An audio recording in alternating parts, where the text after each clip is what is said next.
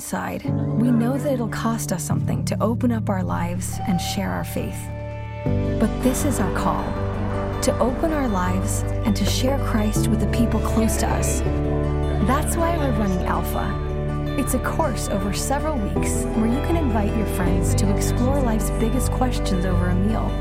It's a chance for you to invite that person into an honest conversation about faith. Alpha, who will you invite?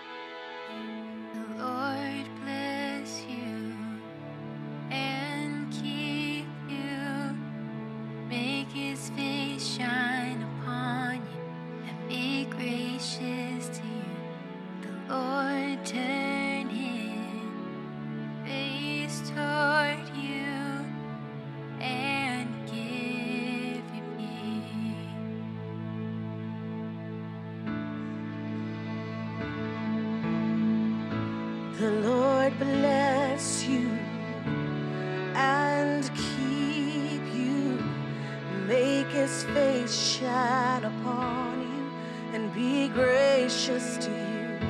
The Lord turn his face toward you and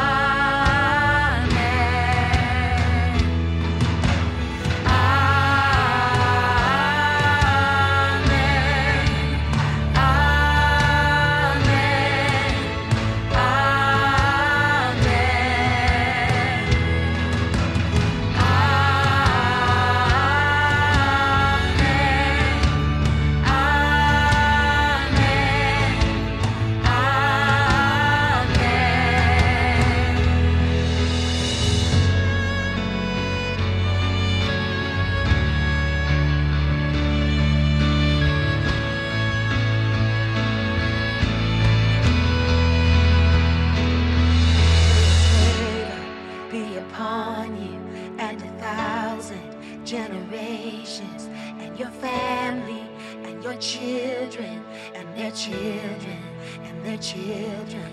May his favor be upon you and a thousand generations and your family and your children and their children and their children.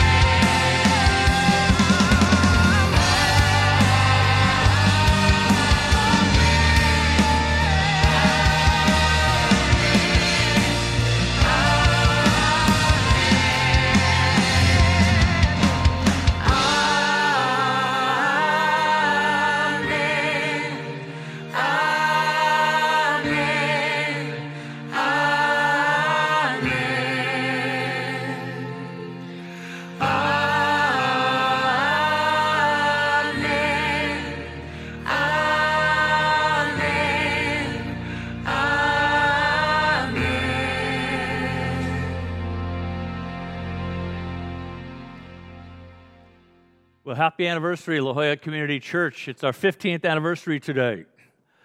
15 years. What were you doing 15 years ago?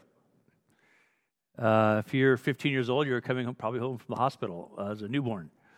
Uh, 15 years.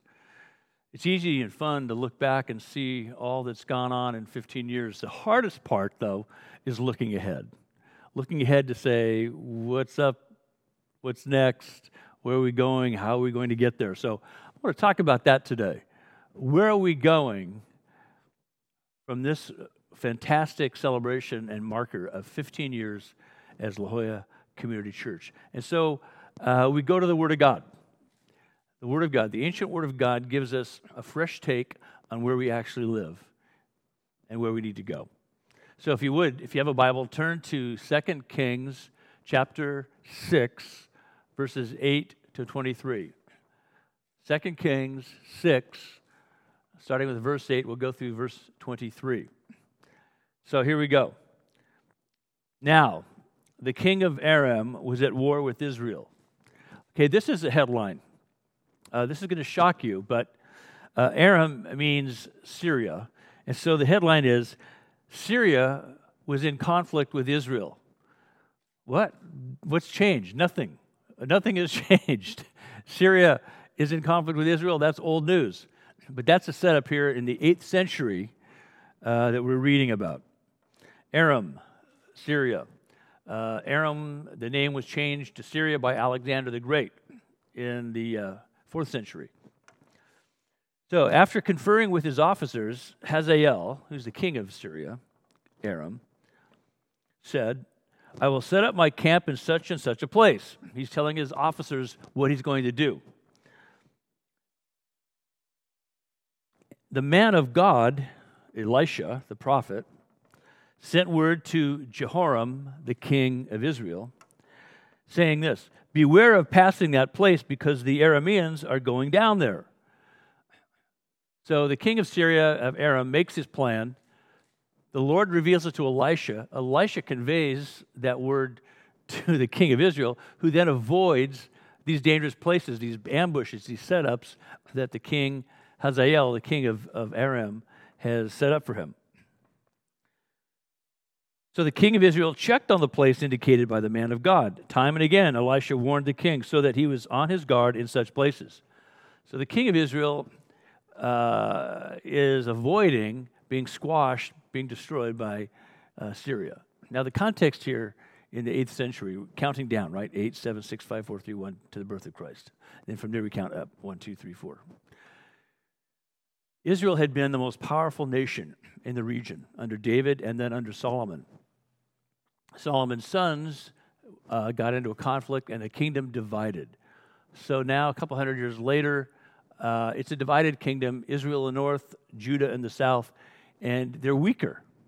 They're not unified, therefore, they're weaker. And so the, the nation of Aram is much more powerful and menacing toward the north of, of the country called Israel. So that's what's going on here. Well, this enraged the king of Aram that, that somehow the king of Israel knew his moves and was avoiding getting squashed by him, destroyed. He summoned his officers and demanded of them, Tell me, which of us is on the side of the king of Israel? What's going on here? Which one of you is a traitor? Whose team are you on? None of us, my lord the king, said one of his officers. But Elisha the prophet, who is in Israel, tells the king of Israel the very words you speak in your bedroom, which is a funny turn of phrase. Hey, he, he knows everything going on with you. Uh, how so? It's inferred here that the Lord is, is apparently conveying this to Elisha. Well, so the king says, Go, find out where he is. So I can send men and capture him. The report came back. He is in Dothan. Dothan is a small town uh, in uh, the central part of that, what we know as the nation of Israel. It's in the northern part uh, called Israel, uh, an area that we would call today the West Bank, the west side of the Jordan River, between the Mediterranean Sea and the Jordan River. Uh, and it's about 12 miles away from uh, the main city, Samaria, which is the headquarters of the Israel army. So the report came back he's in Dothan. Then the king sent horses and chariots and a strong force there. They went by night and surrounded the city. So a sizable force of the army uh, secretively comes in and surrounds that city, that town of Dothan, uh, ready to uh, squash it, to destroy it the next day. So now we, we've moved from the inner sanctum of the king of Aram to the city of Dothan. When the servant of the man of God got up and went out early the next morning, an army with horses and chariots had surrounded the city. Oh, no, my lord, what shall we do? The servant asked. Don't be afraid, the prophet answered. Well, that's a great lesson for us right there. Don't be afraid. Don't be afraid. Be alert, be concerned, be heads up, pay attention to what's going on, but don't be afraid. The Lord is with you. Hard not to be afraid when you're overwhelmed with fear, things that create fear, threats to your well being. Don't be afraid. Don't be afraid. Those who are with us are more than those who are with them. Imagine the, the servant saying, Those who are with us, it's just two of us, just you and me. What do you mean? Those who are with us are more than those who are with them. And then Elisha prayed, Open his eyes, Lord, so that he may see. Elisha saw the proper context of what was shaping up. His servant didn't. So he prays to the Lord, Lord, open his eyes so that he may see. Then the Lord opened the servant's eyes, and he looked and saw the hills full of horses and chariots of fire all around Elisha. Wow. He had eyes, but he couldn't see. It was there all along, but he couldn't see it. And so Elisha's prayer is answered. The servant can now see, oh my, we're surrounded by an army, which is in turn surrounded by the chariots of fire of God. Maybe you saw the film years ago, Chariots of Fire. Phenomenal film, won an Academy Award. Chariots of Fire. Elisha was used to this by now. Uh, his mentor, Elijah, Elijah was the great prophet of Israel who then mentored Elisha and passed on the mantle of, of prophecy, uh, the ministry of being the chief prophet for Israel to Elisha. And when Elijah was close to death, uh, it says he was taken up by a chariot of fire in a whirlwind to heaven. So Elisha has seen this. He knows what a chariot of fire looks like. This has become familiar to him. You know, it's funny how when you start to walk with God, you become familiar with the ways of God. And what shocked you or, or confused you early on in your faith all of a sudden makes sense. Hey, don't be afraid. God's with us. Don't be foolish, but don't be afraid.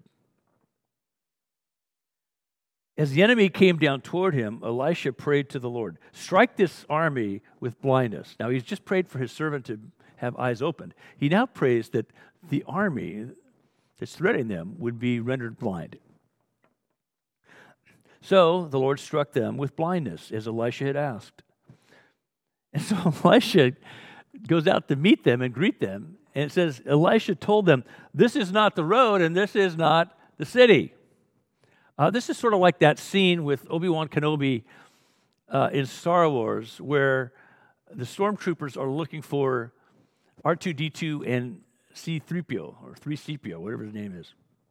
And so they see them sitting there in this vehicle. And as they walk up to arrest them, uh, Obi Wan Kenobi says, These are not the droids you are looking for. And it was like a mind trick, uh, right? This Jedi mind trick.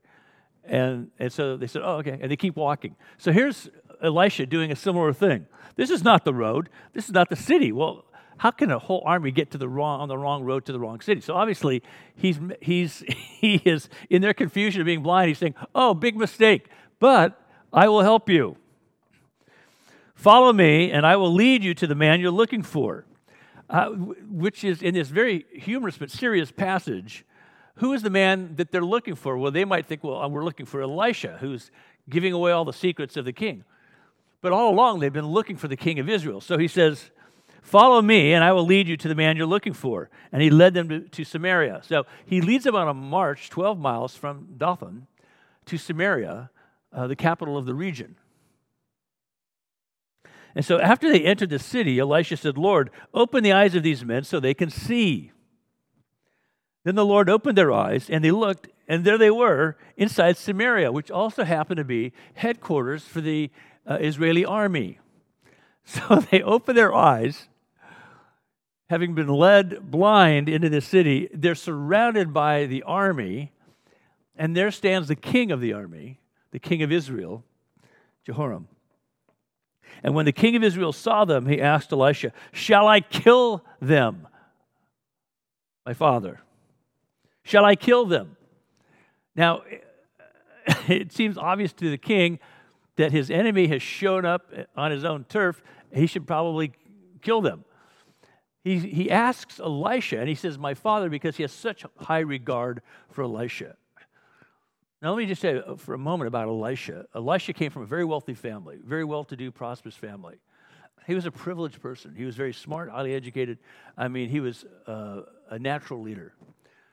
Elijah comes by one day and says, I-, want you to follow me. I want you to be my protege. I will mentor you. Elisha, to his credit, left everything. He gave away everything he had, and he follows Elijah. Now, Elijah did six major miracles, Elisha did 12. Elisha uh, was a man of the people. He, he cared about the least and the last and the lost. He looked at the people everybody overlooked. So he was a person of deep humility and compassion, and yet he has the confidence to speak uh, uh, uh, truth to power.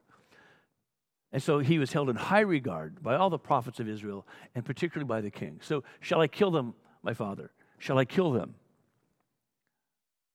Do not kill them, Elisha answered. Do not kill them. Would you kill those you have captured with your own sword or bow? They're prisoners. Set food and water before them so that they may eat and drink and then go back to their master. Well, this is different. So he prepared a great feast for them. And after they had finished eating and drinking, he sent them away, and they returned to their master. So the bands from Aram stopped raiding Israel's territory. What would you say? You go back to the king of Aram, a much larger power, the power of the region, and he says, So how did it go? And what would they say? Oh, it was great. We had a great dinner with the king. And Elisha, he's not that bad of a guy, actually. Uh, I don't think it went quite like that. I don't know what happened, but they had stories to tell, didn't they? So, what are the takeaways for us on our 15th anniversary? 15 years as a movement of God's Spirit at La Jolla Community Church. What, what are the takeaways in this story for us? Something that happened so long ago. How could it possibly have any bearing on where we are and where we need to go? Well, let me start by saying this Elisha is a great role model for us. Uh, Elisha is actually sort of a foreshadowing of, of the Messiah, Jesus.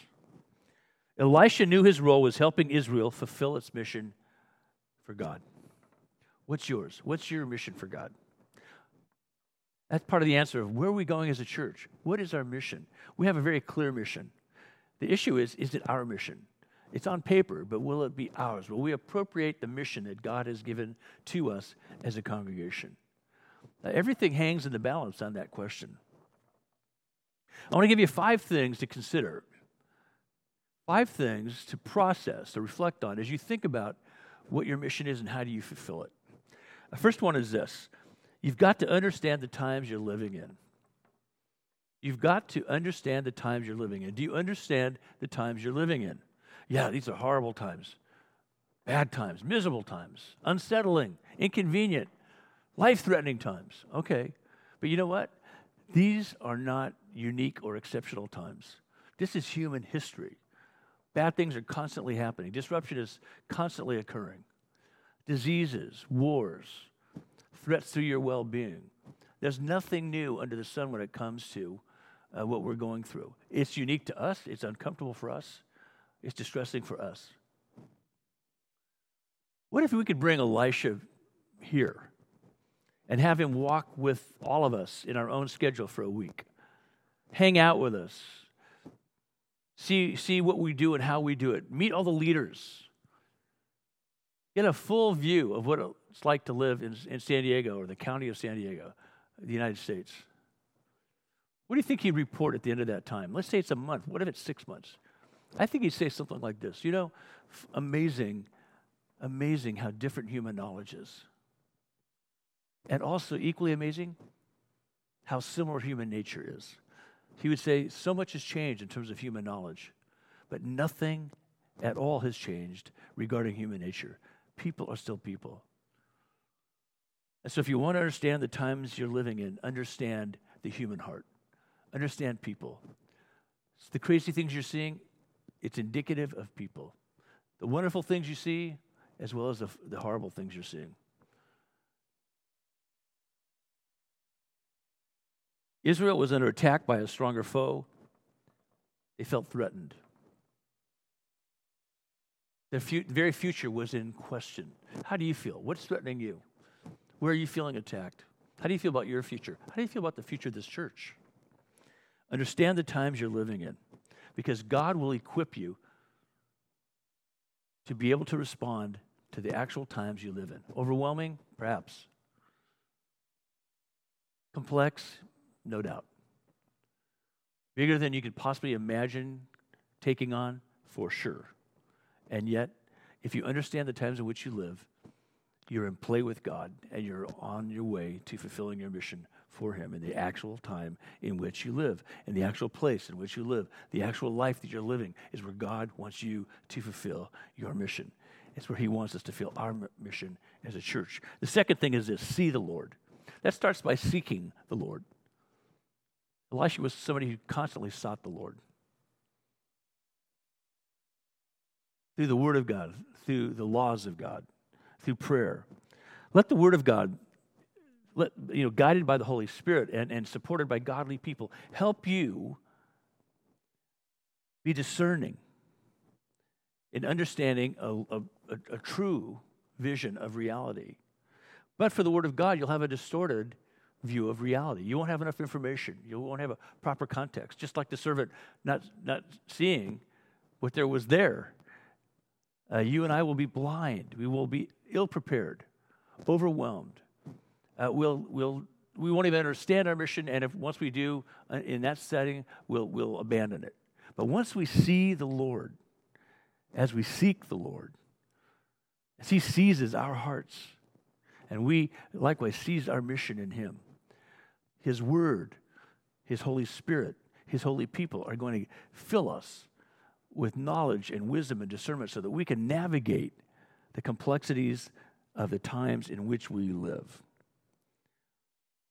What do you see that makes you despair? What do you see that gives you hope?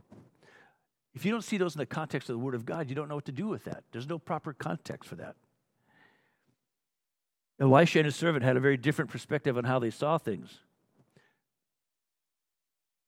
But once we start to see things from God's perspective, we discover we have a choice and we have a voice. And we get to use that. We get to make choices and use our voice. We get to speak up on behalf of God. We get to choose to follow Him, to advocate His kingdom. I love the Lord's Prayer. Our Father in heaven, hallowed, uh, praise and be holy, your name. Your kingdom come, your will be done on earth as it is in heaven. That's what it is to see the Lord. And through seeing the Lord, you get to see your own time in the proper perspective. And so the third thing is this be present, be focused, be engaged. You notice that Elisha had a non anxious presence in the Lord. He was concerned, he took it all in, he was thinking strategically. But you notice he was calm and assured. He wasn't indifferent, he wasn't in denial. You notice he also wasn't running and hiding. He was confronting the situation, but how? By being present, by being focused, by being engaged, paying attention to, to the facts on the ground, and at the same time being uh, paying attention to the fact of the God of the Lord's presence in that setting. Don't be afraid. Those who are with us are more than those who are with them. Elisha prayed and engaged. To what purpose? So he could lead humbly and boldly to bless abundantly. That's what we see in this encounter. The ultimate end game was to bless abundantly. People who came at him as enemies ended up going home, having been blessed abundantly. That's the nature of your mission, is to bless abundantly.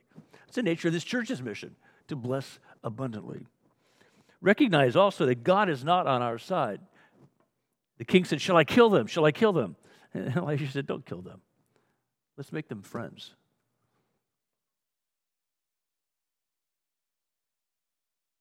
God is not on our side.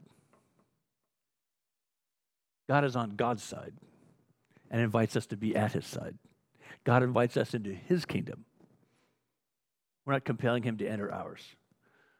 God is not on your side, but God is with you and God is for you. Are you on God's side? Use your voice and your choice to be on God's side. There's no safer place to be than at the side of God. And God loves it when we come to his presence. God enfolds us with his love and his grace, his compassion, his mercy. Through his Holy Spirit inside of us, inhabiting us, he brings us into our right mind and our right heart. He empowers us for our kingdom mission. That's the God that we're talking about. That's the God who owns this church and the God that we serve. Fourth point is this mercy and hospitality are tangible expressions of love and respect. What a crazy situation. This army has come to destroy Elisha and to destroy Israel. And yet they end up being hosted to a feast. They've been shown mercy. Though rendered blind, they weren't destroyed by the army of Israel. They were hosted at a feast. And after having been hosted at that feast, they were blessed and released to go home. Wow. Fifth point make memories and build credibility. You see how Elisha used his authority and credibility. Having prayed for his servant, his servant could then see. He actually did keep his word. He led that army to the person they were looking for, the king of Israel. And once in the presence of the king and his army, they were shown mercy. Can you imagine how the authority and credibility of Elisha rose that day? Can you imagine how that army began to look at Israel and the king of that country and the prophet of that country saying, I don't understand this. I don't have a category for this. And when they, went, when they went home and told their stories, it was that there was some credibility about these people, about how they were treated by those people. Powerful, powerful, powerful. So it says the bands from Aram stopped raiding Israel's territory. You can't control, but you can influence. Uh, that, that's the point for me in this thing. And 15 years of great memories, gives us 15 years of credibility that we can then leverage going forward. We don't know what the future memories will look like. We don't know what the future stories uh, to tell will be. But our credibility is that we've trusted in the Lord and He is trustworthy. He's leading us and guiding us. If you like the last 15, wow, I can't wait for the next 15. So today we reflect on 15 years of LJCC memories. What are yours? Uh, if you don't mind, uh, jot down some of your memories and, and email them or text them to us. LJCC.org. We'd love to hear some of your memories of La Jolla Community Church. I heard some this week. I, I loved hearing from uh, Oliver and, and Paula Jones. They said, you know, the highlights, a couple of highlights in our life uh, were being founding faculty at UCSD Medical School and being founding members of La Jolla Community Church. Wow, what a powerful memory. What a, way, what a great way to present that memory as significant to them. What are your memories? We've had some good years, we've had some hard years. That, that's called life, isn't it? Uh, if you talk about a marriage, a marriage is some good years and maybe some hard years, good times and some hard times. The funny thing about a marriage is that often the husband and the wife don't necessarily agree on which were the hard, which were the good, always. But how do they get through those years together? A willing man and a willing woman. That's how we've come together for 15 years, being willing to say, Lord, what do you want to teach us? What do you want to show us? What do you want to do in us? And what do you want to do through us? We've had some good years and some hard years. And so here's my question for you Are our best years behind us or yet ahead? It's our choice, isn't it? Whatever we choose, so it will be. Now, when I say as we choose, it's under the Lord and His sovereignty, but He wants to use us in his redemption of the world. So we know that the Lord is for his church. The question is, are we for his church? Are our best years behind us or yet ahead? It's your choice, isn't it? Will this be our next year together or our last year together? Overwhelming odds in our culture. Churches are falling left and right. People aren't coming together. You might have an affiliation uh, with a church, but is the church thriving and growing right now? Some cases, yes, some cases, no. Will this be our next year together or our last? Again, the question are you willing? Because it's your choice. I am. I, I'm looking forward to this next year together. A reasonable person could say, though, we're surrounded, the end is near. Our church is going down, the country's going down. Oh no. Elisha's servant was a reasonable person, but he was wrong, wasn't he? And, and happily so, because the Lord, the Lord opened his eyes so that he could see. And so I say, open our eyes, Lord, so that we may see. Open our eyes, Lord, so that we may see your beauty your magnificence, your holiness, your love, your compassion. Open our eyes, Lord, so that we may see. You see, faith is never wishful thinking, ever. Faith is grounded in reality, a God revealed reality. Faith recognizes God's powerful presence.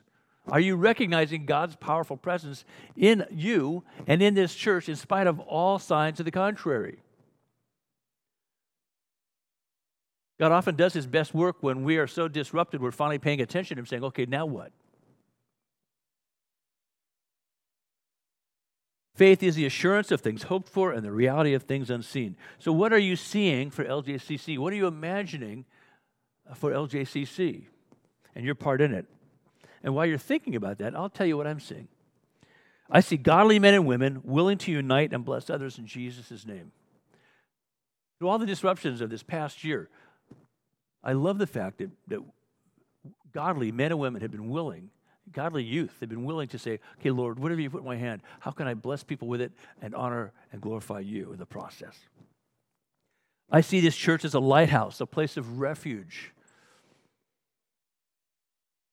equipping future Elishas, raising up people who know how to see the Lord, know how to respond to situations in the name of the Lord, people who can act decisively with mercy and compassion, people who have credibility, who create memories and have stories to tell because they've been with the Lord.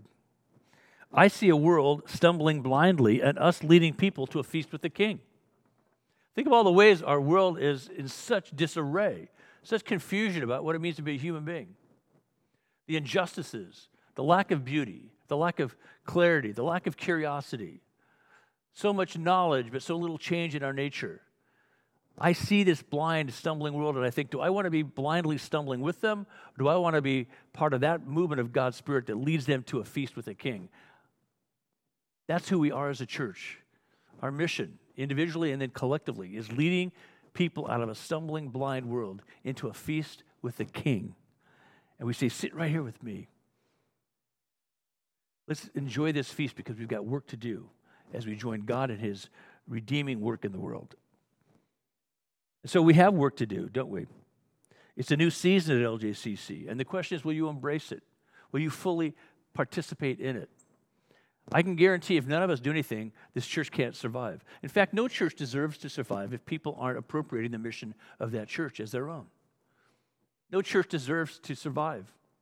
But every church not only survives, but thrives when the people in that church together, united around Christ, guided by his word, empowered by his spirit, embrace their mission. They embrace their mission. It's time to rise up for God, to seek the Lord, and to embrace our mission. The last 15 have been great. The next stage is as important or more so. We have enough momentum and experience. It would be heartbreaking if we didn't leverage that for God's purposes. Let's seize the day because we seek the Lord and see the Lord in the midst of this world and this church. What would Elisha do? I guess is how I want to wrap it up. What would Elisha do? I think he'd make memories and stories to tell. So let's gather together in the midst of all the things that are distracting us and discouraging us and distressing us, and say, Lord, what memories do you want to make in us now? What stories are you giving us to tell in the days and weeks and months and years ahead? So, Lord Jesus, I pray that as we respond to you, as we choose to walk with you, as we open our eyes to see you, as we are willing to embrace our mission using the gifts and experiences and resources you have entrusted to us, may we not only honor and glorify you, may we bless people abundantly in your name. We pray this in Jesus' holy name. Amen. Well, lots to think about. Thank you for being part of the last 15, whatever part of that that's been for you, founding the church or showing up recently. May the Lord bless you and keep you. May the Lord make his face to shine upon you and be gracious to you. May the Lord lift his countenance upon you, reflecting his love and his light from you to everyone you encounter. May the Lord, who loves you more than you can ask or even imagine, give you everything you need to walk in newness and fullness of life with him, both now and forevermore. In the name of the Father, and of the Son, and of the Holy Spirit. Amen.